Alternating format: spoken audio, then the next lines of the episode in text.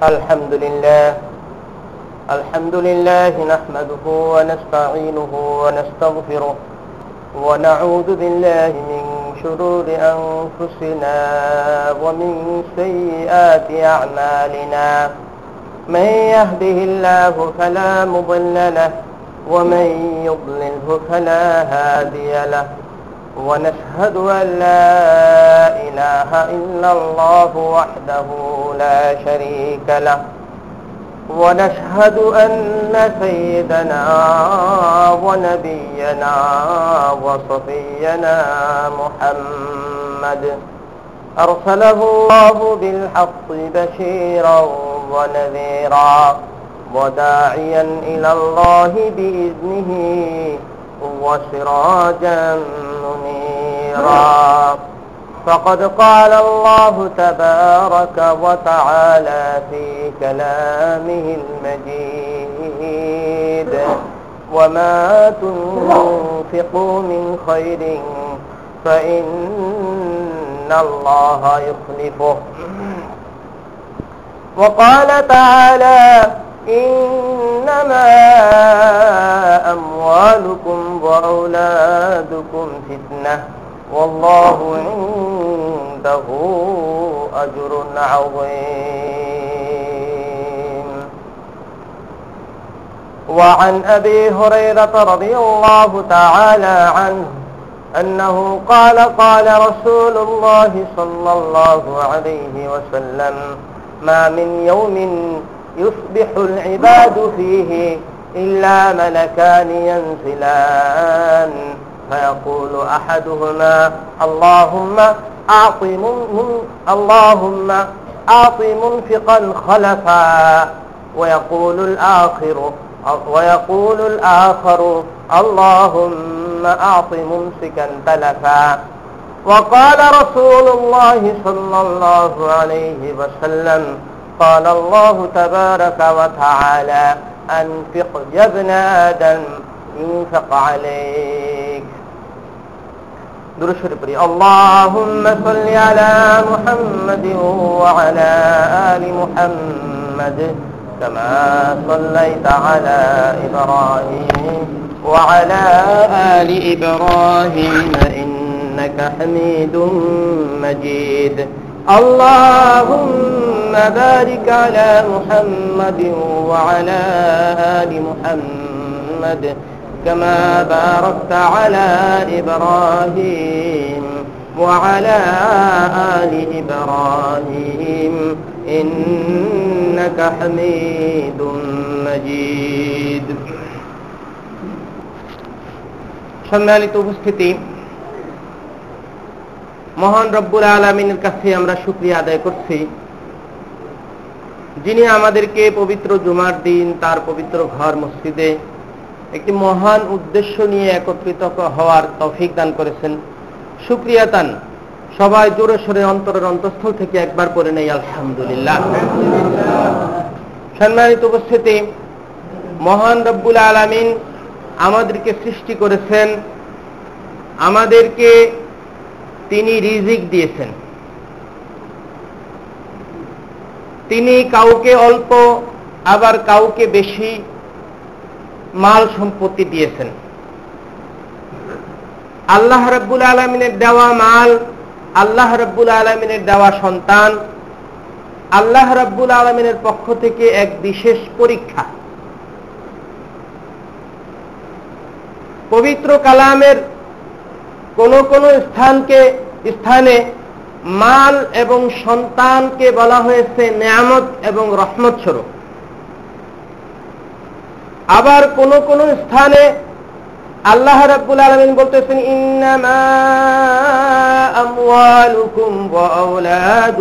ফিতনা।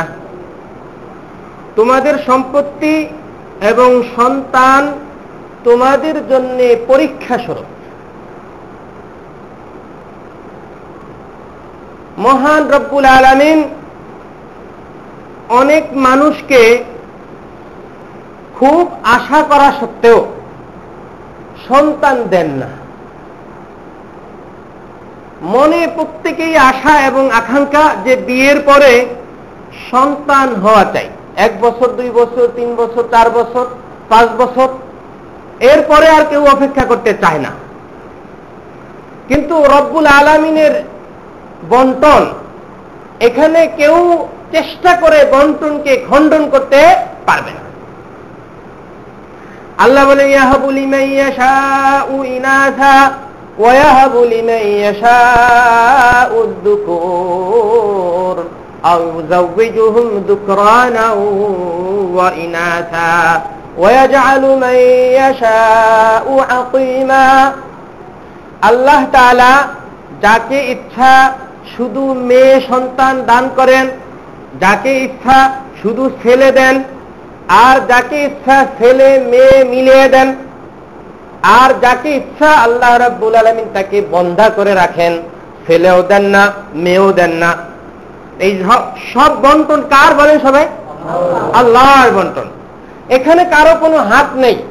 অনেক বোকা মেয়ে সন্তান জন্মগ্রহণ করার কারণে স্ত্রীকে দোষী করে।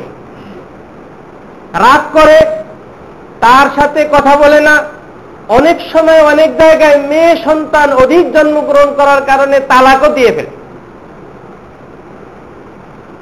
এই সমস্ত পুরুষরা সম্পূর্ণ বোকা।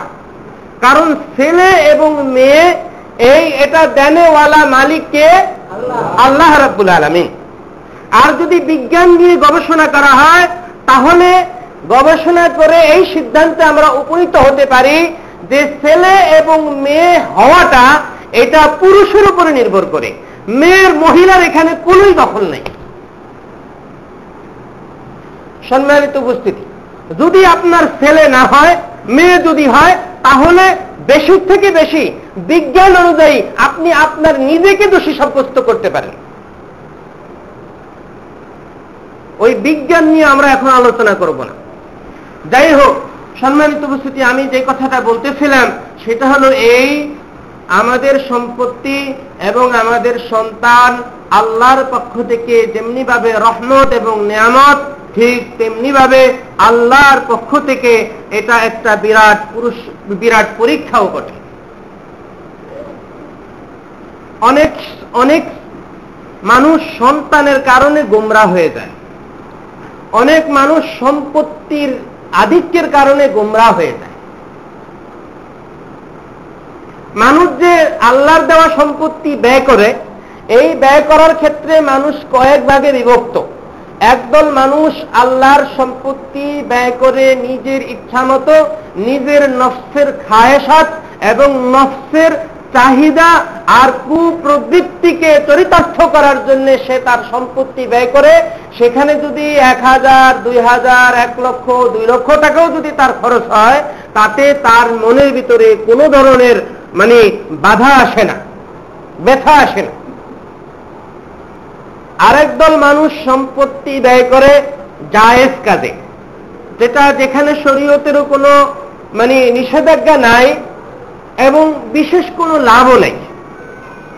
আপনার বাড়ি, ইচ্ছা করলে আপনি বিল্ডিং করেও বানাতে পারেন আপনার বাড়ি ইচ্ছা করলে আপনি ফাউন্ডেশন দিতেও পারেন, আবার ইচ্ছা করলে ফাউন্ডেশন ছাড়া আপনি শুধু মানে ইট দিয়ে গাঁথনি করেও বাড়ি তৈরি করতে পারেন, এটা আপনার ইচ্ছা, জায়েজ। যদি আপনার সম্পত্তি থাকে, তো আপনি ফাউন্ডেশন দিয়ে করেন, অসুবিধা নেই। আবার কিছু মানুষ কিছু মানুষ সম্পত্তি খরচ করে খরচ করতে গিয়ে এসরাফ করে ফেলে। এসরাফ বলা হয় অপব্যয়।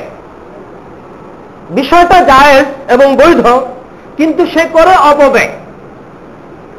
যেমন, আপনি এক পোয়া চাউলের ভাত খেতে পারবেন। সেখানে যদি এক পোয়ার জায়গায় যদি আপনি আদাসের খান, তাইলে স্বাস্থ্য কি ভালো থাকব নাকি? কি বলেন? স্বাস্থ্য ভালো থাকব। এটা আপনি অতিরিক্ত করে ফেললেন। আরব দেশে এই যে ইসরাফের কারণে এখন অনেক বালা এবং মুসিবত আসছে তাদের উপরে। তারা দশজন মেহমান আসলে যেই পরিমাণ খানা তারা পাকায়, তাতে পঞ্চাশ জনের মেহমানদারি করা যায়। এবং মেহমানরা, তারা তো এক প্লেটে খায়। বাংলাদেশে আমরা যে তাবলিক জামাতে যেমন এক প্লেটে খায়, ঠিক আরব দেশের অনেক অধিকাংশ ফ্যামিলিতে অভ্যাস হলো তারা এক প্লেটে খায়। বিশেষ করে মেহমানদেরকে অনেক সময় এরকম আস্তা খাসি এরকম চার ভাগ করে এক প্লেটের ভিতরে দিয়ে দেয়। কিছু পোলাও আর খাসি এরকম এক প্লেটের ভিতরে দিয়ে দেয়। চতুর্দিক থেকে খায়। তো চারজন মানুষ আর কতটুকু খেতে পারে? যেই প্লেটে দেওয়া হয় তার চারের এক ভাগ হয়তো খায়। আর বাকিগুলি ডাস্টবিনে চলে যায়। তাইলে এখানে সে খানা পাকালো, তার বৈধ টাকা দিয়ে বৈধ খানা পাকালো, কিন্তু সেইখানে কি করল? অপব্যয় করল। আর অপব্যয়কারীকে কার ভাই বলা হয়েছে? ইন্নাল নাকি এরকম না? ইন্নাল কানু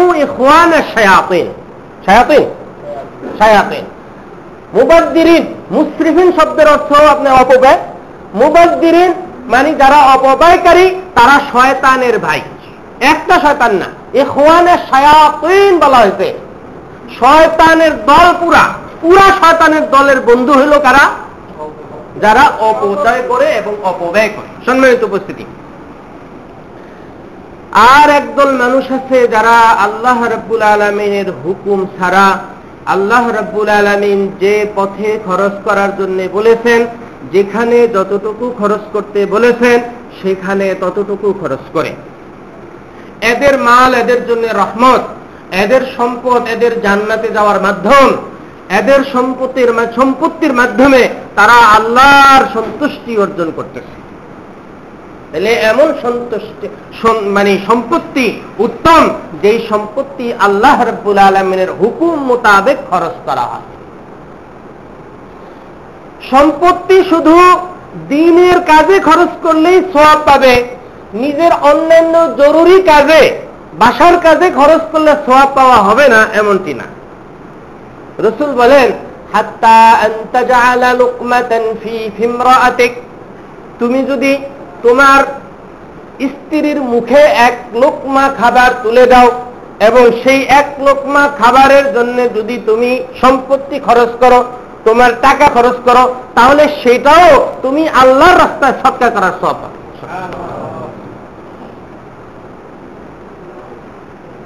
সম্মানিত উপস্থিতি।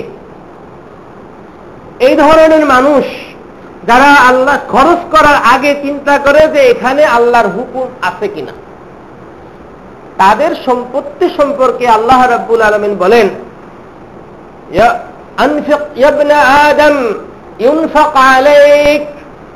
হে বনি আদম, তুমি খরচ করো। ইউনফাক আলেক তুমি যদি খরচ করো, তাহলে আমার পক্ষ থেকে তোমার উপরে আরও খরচ করা হবে, অর্থাৎ তোমার মাল আরও বাড়িয়ে দেওয়া হবে। তুমি খরচ করো। আয়েশা সিদ্দিকা রবি আল্লাহ তাহলে আনহাকে রসুল্লাহ সাল্লাহ আলহিহাল্লাম বলেন, হে আয়েশা, তুমি যখন বাড়ির কোনো কাজ করবে এবং ফ্যামিলির কোনো কিছু কাজ মানে খরচ করতে যাবে, তখন তুমি টাকা গনে খরচ করো না। যদি তুমি গনে গনে খরচ করো তাহলে আল্লাহ তোমাকে গনে গনে দিবেন। আর যদি তুমি না গনে খরচ করো, তাহলে আল্লাহ তোমাকে না গনে অগণিত দান করবেন। অনেকে কিন্তু সম্পত্তি আছে, কিন্তু খুব বখিল খুব বখিল এই বখিলদের সম্পর্কেও আল্লাহ রাবুল পবিত্র কালামের ভিতরে খুব নিন্দা করেছেন তাদের। যে তারা যারা তাদের সম্পত্তিতে বখিলি করে কৃপণতা করে তাদের জন্য জাহান্নামই উপযুক্ত নওজবিল্লা وأما من أعطى واتقى وصدق بالحسنى فسنيسره لليسرى وأما من بخل واستغنى وكذب بالحسنى فسنيسره للعسرى الله বলেন যারা সম্পত্তি খরচ করে এবং আল্লাহ রাব্বুল আলমিনের উপরে একিন রাখে এবং আখেরাতে বিশ্বাস করে আল্লাহ রাব্বুল আলমিন তাদের জান্নাতের যাওয়ার রাস্তা সহজ করে দেন সুধান আর যারা তাদের সম্পত্তি বখিলি করে, কৃপণতা করে, যেখানে খরচ করা দরকার সেখানে খরচ করে না, আল্লাহ বলেন যে তাদের জন্য আমি জাহান্নামের রাস্তা সহজ করে দিই। বলেন নওয়াজ অনেক মানুষ নিজের পরিবারের উপরে খরচ করতে খুব বখিলি করে। টাকা কি করবে এগুলি? রসুল এক হাদিসের ভিতরে বলেন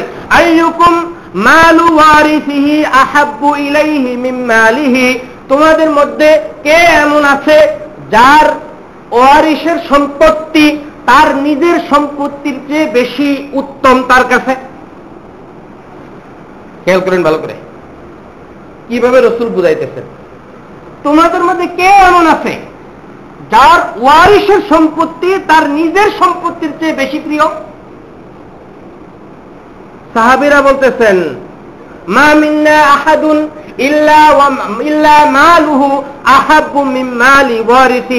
আমাদের মধ্যে এমন কাউকে খুঁজে পাওয়া পাওয়া যাবে না। যার নিজের সম্পত্তির চেয়ে ওয়ারিসের সম্পত্তি তার কাছে বেশি প্রিয় হবে এবং সেটার প্রতি তার বেশি দরদ হবে। এমন একজন তো খুঁজে পাওয়া যাবে না। রসুল বলেন, এবার শোনো ভালো করে।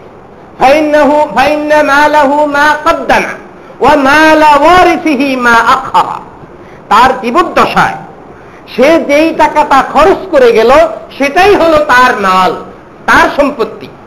আর সে যেই টাকাটা রেখে গেল, সেটা হলো কার সম্পত্তি? ওয়ারিসের ঠিক না কথা নাকি বল? আপনি এক লক্ষ টাকা, দুই লক্ষ টাকার মালিক, কিন্তু এই টাকাটা আপনি খরচ করতে পারলেন না। আপনি কুক্ষিগত করে রাখলেন, বখিলি করলেন, কৃপণতা করলেন। যেখানে খরচ করা দরকার, জরুরত অনুযায়ী দিলেন না। তাহলে আপনি প্রাণবায়ু যখন আপনার বের হয়ে যাবে, তখন তো এই সম্পত্তি আর আপনার থাকতেছে না। এই সম্পত্তি কার? মালি। রসুল বলেন, বনি আদম বলে, আমার সম্পদ আমার সম্পদ আমার সম্পদ। আসলে তো তার তার সম্পদ না এটা ফাইন্না মা মা আকালতা ফা আপনাইতা ওমা লাবিস্তা ফা ওমা লাবিস্তা ফা আবলাইতা ওমা কদ্দান্তা ফা ওয়াজাত রসুল বলেন ওমা তাসাদ্দাক্তা ফা আমদাইতা বনি আদম বলে, আমার সম্পদ আমার সম্পদ আমার সম্পদ। আরে বনি আদমের সম্পদ হলো তিনটা। তার সম্পত্তি হলো তিন টুকরা। একটা হলো যে, যেই সম্পত্তিটা, যেই খাবারটা খেয়ে সে হজম করে ফেলল, এটা তার তার সম্পত্তি। যেই কাপড়টা সে পরিধান করে, পুরাণ করে ফেলল, এটা হলো তার সম্পত্তি। আর যেই সম্পদটা সে আল্লাহর রাস্তায় খরচ করে আল্লাহর কাছে জমা করে রাখল, আখেরাতে সে পেয়ে যাবে। ওমা ফাহুয়া ইউখলিফু। তোমরা যেই সম্পত্তি আল্লাহ রব্বুল আলমিনের কাছে খরচ করো আল্লাহ রাহে খরচ করো ফাহুয়াইখলিফু আল্লাহ রব্বুল আলমিন তোমাদেরকে ওই সম্পত্তির চেয়েও আরও উত্তম প্রতিদান দান করবেন। আরও উত্তম প্রতিদান। এটা তোমরা এখন চিন্তা করে পারবা না।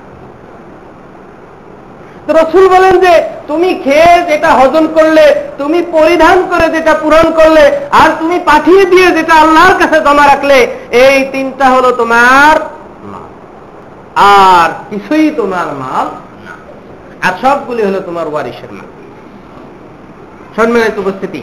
এই জন্যে নিজের সম্পত্তি নিজের সম্পত্তি নিজে সংরক্ষণ করে, নিজের সম্পত্তি নিজে হেফাজত করা দরকার।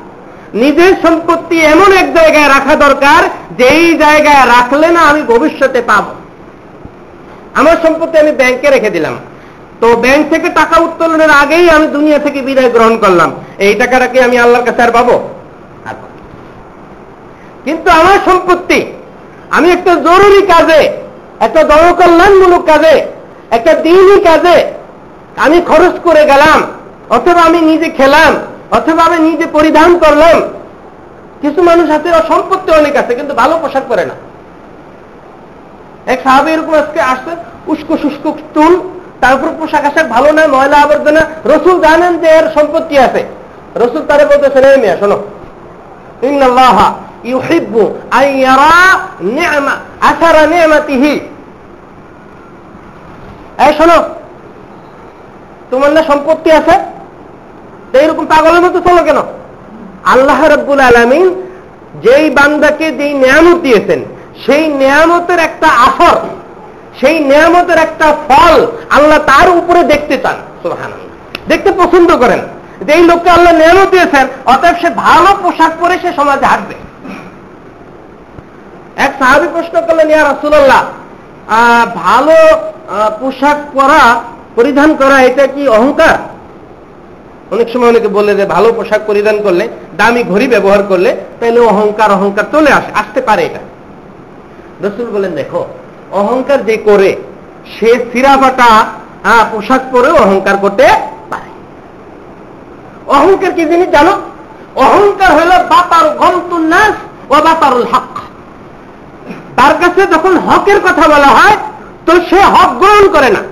ভালো কথা বলা হলে ভালো কথা গ্রহণ করে না। এটা হলো অহংকার। আর সে মানুষকে ছোট মনে করে। এটা হলো কি? অহংকার। আপনি যদি দামি পোশাক পরে সব মানুষকে মূল্যায়ন করেন, ভালো কথা গ্রহণ করেন, তাহলে আপনি অহংকারী না।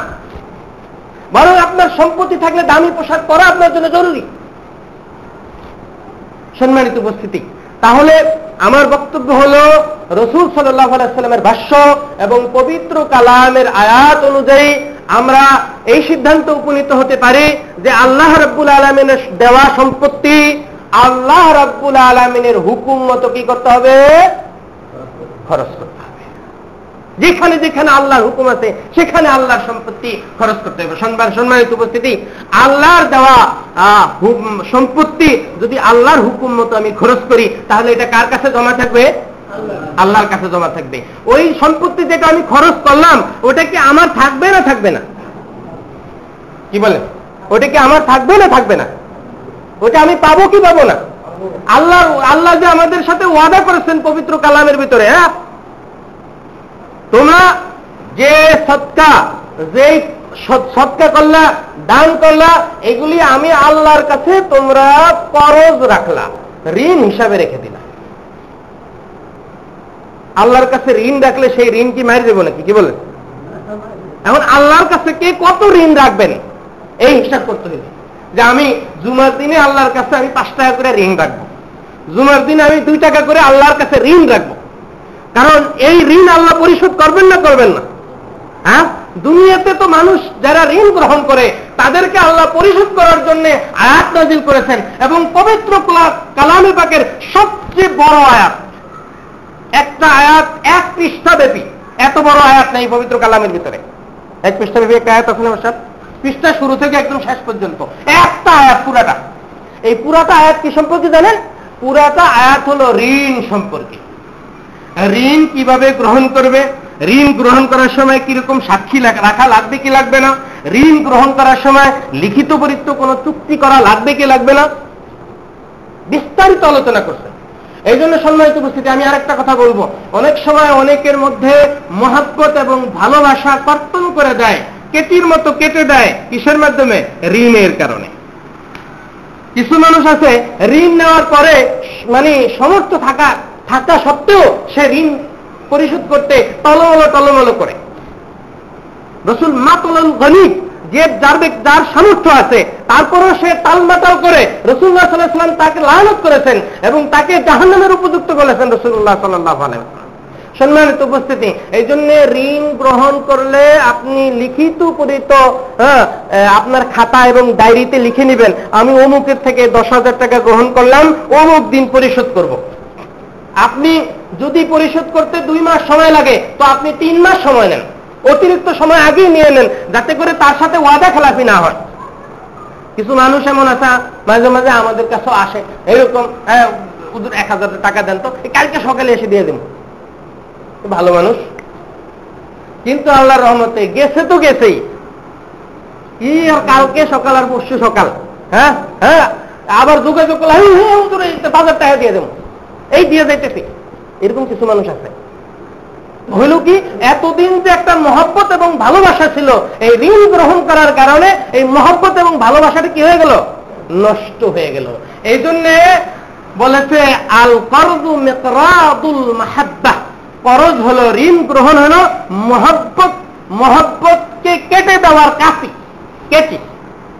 কেচি যেরকম কাপড়কে কেটে দেয়, ঠিক ঋণ অনেক সময় মহব্বতকে কেটে দেয়, আলাদা করে দেয়। এই জন্য সম্মানিত উপস্থিতি, ঋণ গ্রহণ এবং ঋণ পরিশোধ, এই ব্যাপারে গুরুত্ব দেওয়ার জন্য আল্লাহ রাবুলেন পবিত্র কারামে এক এক পৃষ্ঠব্যাপী এক আয়াত নাজির করেছেন।